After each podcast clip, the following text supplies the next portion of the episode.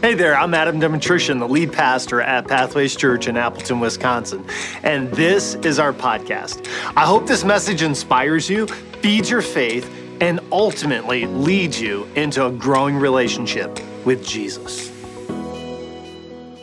It's great to be here today, and uh, it's a great Sunday. You know what? I feel like celebrating. Anybody with me? You want to celebrate a little bit? Yeah, let's celebrate. If you're online today, we celebrate you joining us, and we're going to celebrate first this is the Sunday where we kick off the Christmas season together. And I don't know about you, but I love Christmas. I love gingerbread cookies. I love all the neighborhoods being lit up. I love decorations. And I love that people usually have a little bit more Christmas cheer, right? If you're a Christian, we have joy. We sang about that earlier, right? Everybody give me a thumbs up. We have joy, joy, joy. And here's a way to spread some joy, not just because you killed two deer and you got some bucks and it was awesome, but, but but joy because Jesus has come to the earth. So here's what you can do you can pull out your phones, and right now you can share on social media that you're live at Pathways Church to let your friends know. Also, on your seats, there are some cards about our Christmas season. You can use that as a reminder for yourself. You could take some pictures of that, front side, back side,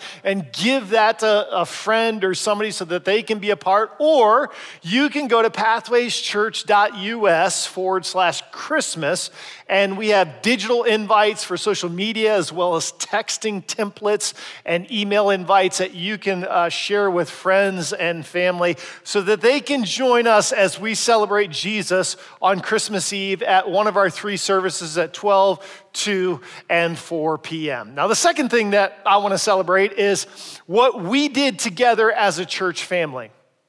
We gave Christmas this year to over 500 kids. Actually, 576 kids.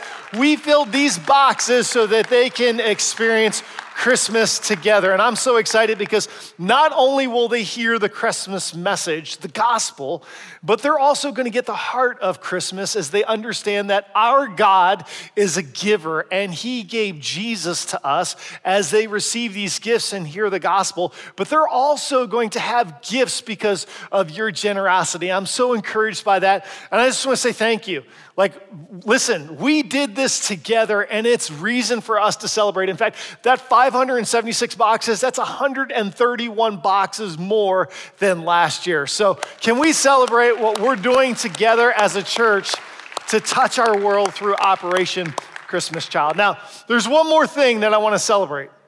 Today, I get to announce to you that we're going to go ahead and every gift that is given on Christmas Eve, every donation, every piece of financial resource that you choose to give on Christmas Eve, we're going to use for the express purpose of missions and outreach. And I'm so excited to partner with nonprofits and partners throughout the Fox Valley and around the world to make sure that we get the gospel out here, there, and everywhere. Why are we doing this? Because we did it for the first time last year and it was fantastic. And so we, uh, as an elder team, we want to go ahead and we wanted to get that out to you this weekend just to let you you know that we have decided to give every dime and dollar to missions and outreach. Why?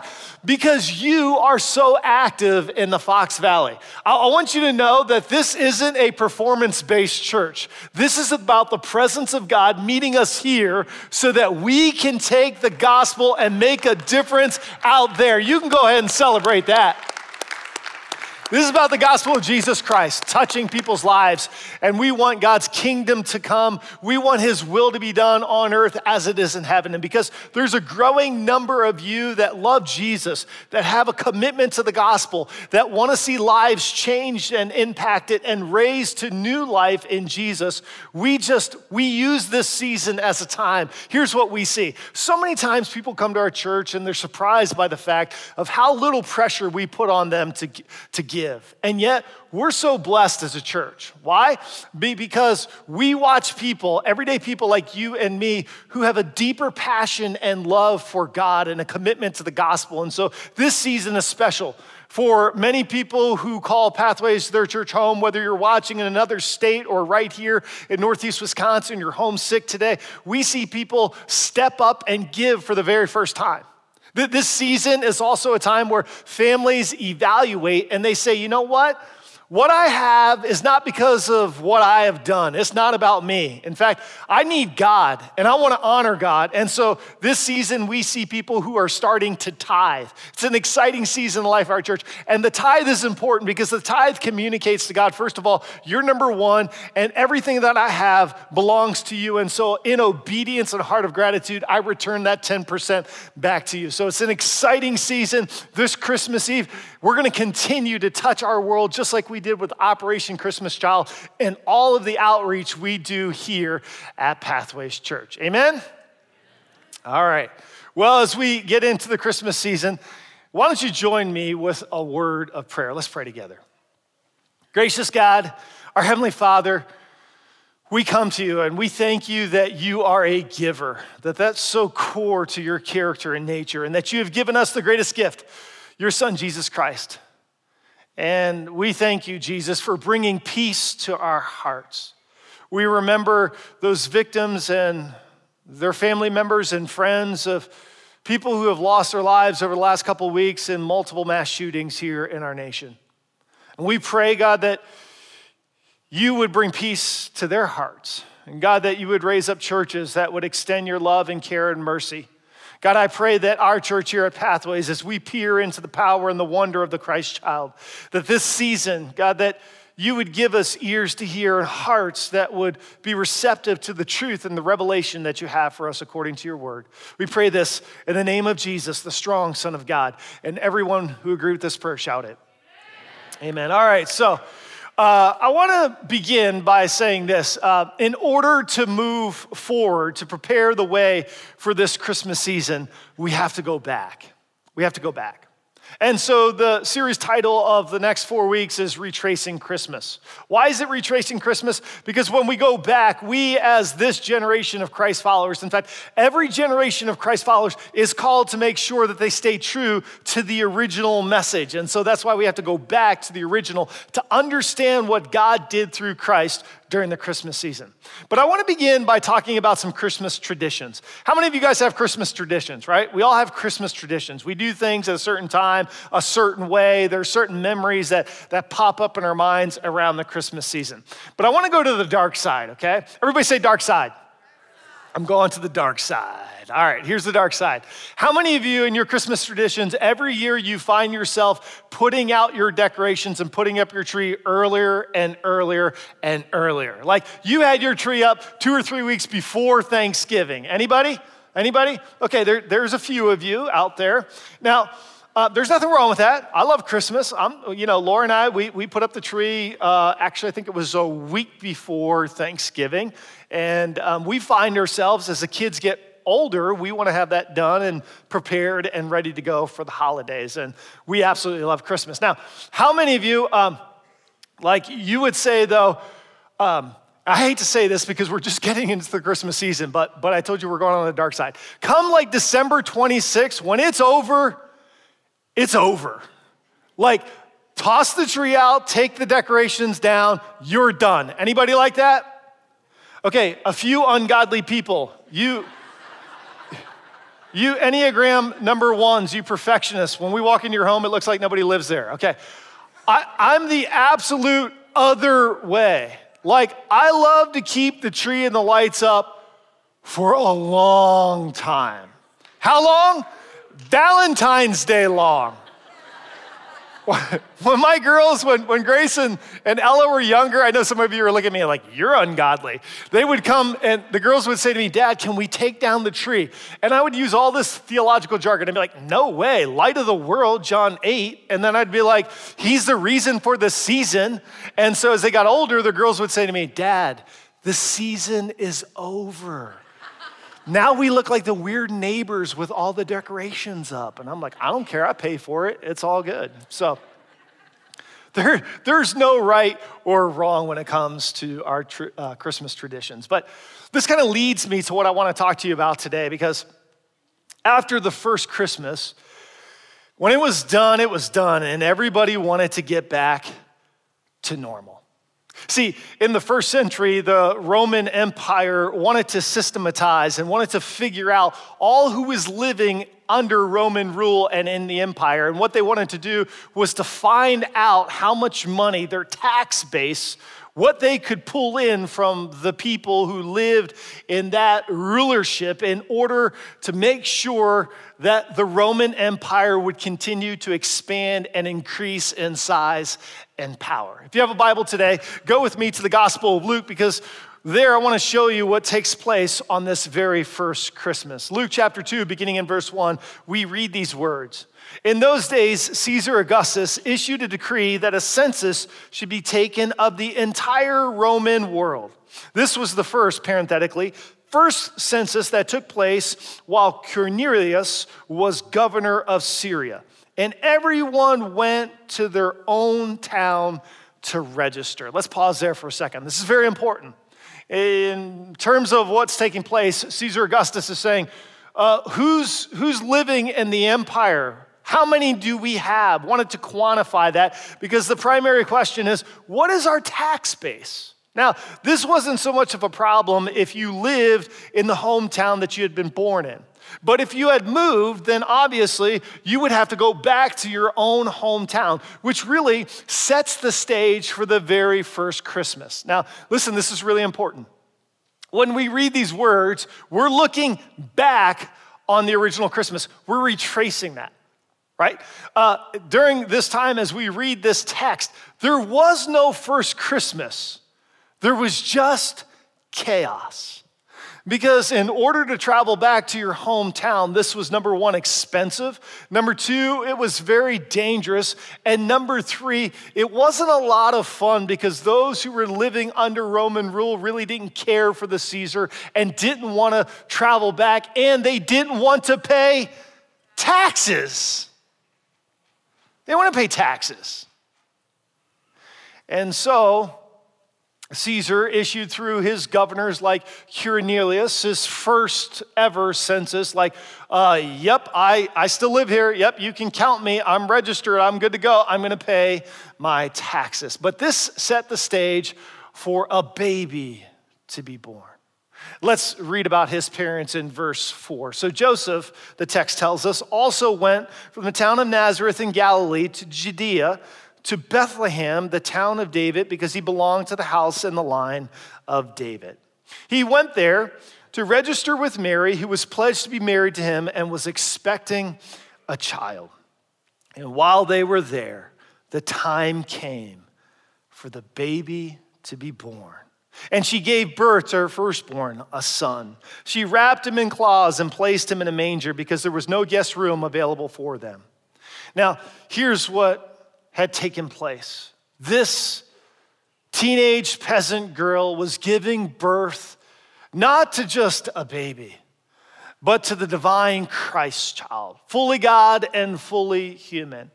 And when Christ came to the earth, it intersected, it brought heaven to earth. As John 1:14 says, the writer says that the word became flesh and made his dwelling among us. And when Jesus came to earth, everything had changed. The implications of what it meant on a geopolitical, on a national, on a universal, and a very personal way had changed in the birth of Christ. But, but here's the amazing part Jesus came secretly into the world. It was a very discreet way in which he entered our humanity. Whispers and hushed tones of this Messiah this Messiah who the Jews had been anticipating for hundreds and hundreds of years was quietly birthed into a manger. Statesmen didn't hear about this Savior, but shepherds did. In fact, Luke tells us under the inspiration of the Holy Spirit in verse 8, he says this, he says this to us. And there were shepherds living out in the fields nearby, keeping watch over their flocks at night. An angel of the Lord appeared to them, and the glory of the Lord shone around them, and they were terrified. But the angel said to them, Do not be afraid. I bring you good news that will cause great joy for all the people. Today, today in the town of David, a Savior has been born to you. He is the Messiah, the Lord. See, what we get wrong oftentimes when we come into the Christmas season is that Jesus is so much more than a baby and he's so much more than a religious figure. Did you see the last word of verse 11? He is Lord. That means he is a king. That Jesus came more than just a baby, he came as a king. And this king was different, far different than any other king that ever lived in human history.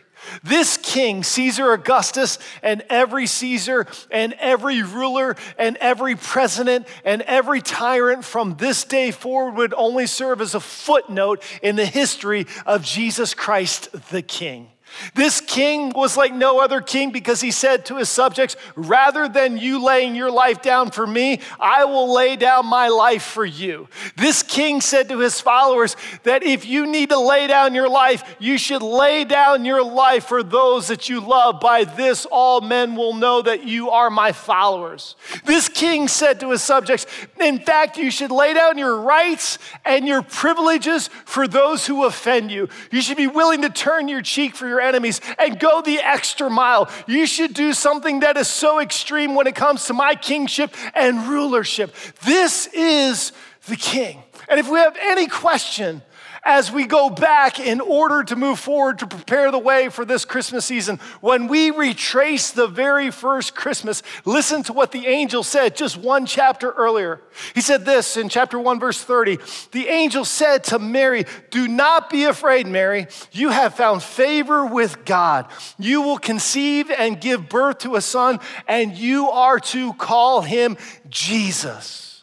Jesus is the English version of a Latin term that's derived from a Greek term that's derived from a Hebrew term, which means Yeshua. Yeshua, translated, means it means Joshua. It means leader. In some cases, it means Lord. And to further show that Jesus was this leader, was this, was this king, listen to what the angel says in Luke 132. Jesus he will be great and he will be called the Son of the Most High. The Lord God will give him the throne of his father David. Do you realize that this throne, there is a king, and his name is Jesus, and he has the throne of David? Now you say, what's the significance of that? Well, David was the greatest king in Old Testament history. He had expanded, it was during the time which scholars would call the Golden Age. He had expanded Israel's power and might. David was called a man after God's own heart. And in this line and this lineage started from David going all the way back to Abraham, there was a king who had come, who had been given the line forever that would rule Jacob's descendants, and his name was Jesus. This king came as a commander, as a lawgiver, as a judge. This is the king. In fact, uh, I just said it to you, but look at verse 33. This king will rule over Jacob's descendants forever. And here's the key phrase His kingdom will never end. Say that with me. His kingdom will never end. His kingdom will never end. In other words, what the angel said to Mary, that Jesus will always be a king and Jesus will always have a kingdom. Jesus will always be the king and Jesus will always have a king. Do you know what that means for you and me today? That means that Jesus is still king.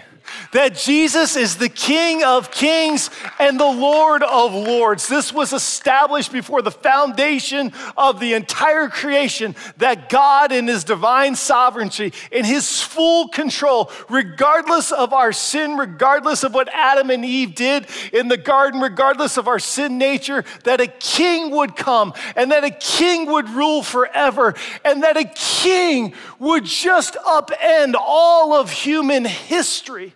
That a king would disturb, a king would do a divine reversal of our sin stained hearts and offer us peace and hope and freedom. This is King Jesus. More than a baby. More than a baby. And I know sometimes we, we lose the significance and the power of Jesus during the Christmas season, and here's why. Not so much because of culture, but sometimes because of the church.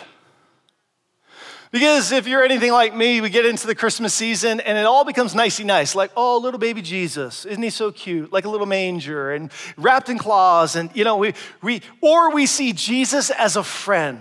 Like when I'm in trouble, let's call Jesus. Or we see Jesus as a backup plan to my plan A. If it doesn't work out, then Jesus, he arrives on the scene. Or he's a comforter. Or Jesus is my conscience reliever, just to get rid of my sin and my guilt. But Jesus, this Christmas season, I want to announce to you today that he is the king. That he is the king. He is the king.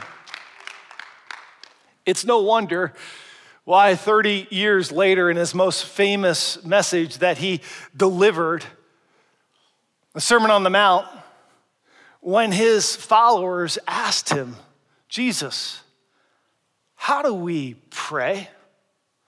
Here's what Jesus said to them He said, Pray this Your kingdom come and your will be done on earth as it is in heaven. See, friends, when we as followers of Jesus don't seek the king's kingdom on earth as it is in heaven, you know what happens? We miss out. See, we miss out when we don't seek the values of God coming to earth. When Jesus came to earth, he entered into a value system where might makes right, where the gold makes the rules, where people with power leverage their power for more power. And yet, Jesus, he disturbed and he disrupted that very kingdom. He didn't come for this world, he came in opposition to save this world through him and the way God thinks about people, that God is for all people, that he loves all people, and that he wants to reconcile all people through the supreme king, his son, Jesus Christ. And as we get into this Christmas season, the, the question that we have to ask ourselves when we rise every single day, when we get up in the morning, we have to ask ourselves this single question Is Jesus my king? Is Jesus my king? Is everything in my life my thoughts and my attitudes and the way I perceive and think through the world and, and everything. Do I see Jesus as my king? Because, friends, when we choose, here's the thing about the king. Here's the thing about Jesus Jesus is the kind of king who will never intrude, but he will always grant us a choice. And when we choose not to participate and do life with the king and be a part of his kingdom, then we miss out. We miss out on what Jesus is doing. Not only do you miss out as an individual, but we as a community at Pathways Church, the people of God in this local congregation, we miss out because our church it ceases to be a movement, and all we become is a monument to God's power and His grace. And God calls His people to be called out among the world in order to serve and to love and to bring hope and the message of Jesus Christ. That's why it is so important that we go back so we're entrusted with the original message of Jesus to move forward this Christmas season. So I ask you, is Jesus your king? Now, now here's the thing about the king. Whenever we come to the King, we sing a song around here that is so powerful, and the song expresses a longing that I believe is hardwired into every human heart, every soul, every psyche, and that is this we long for a divine touch, a touch from heaven.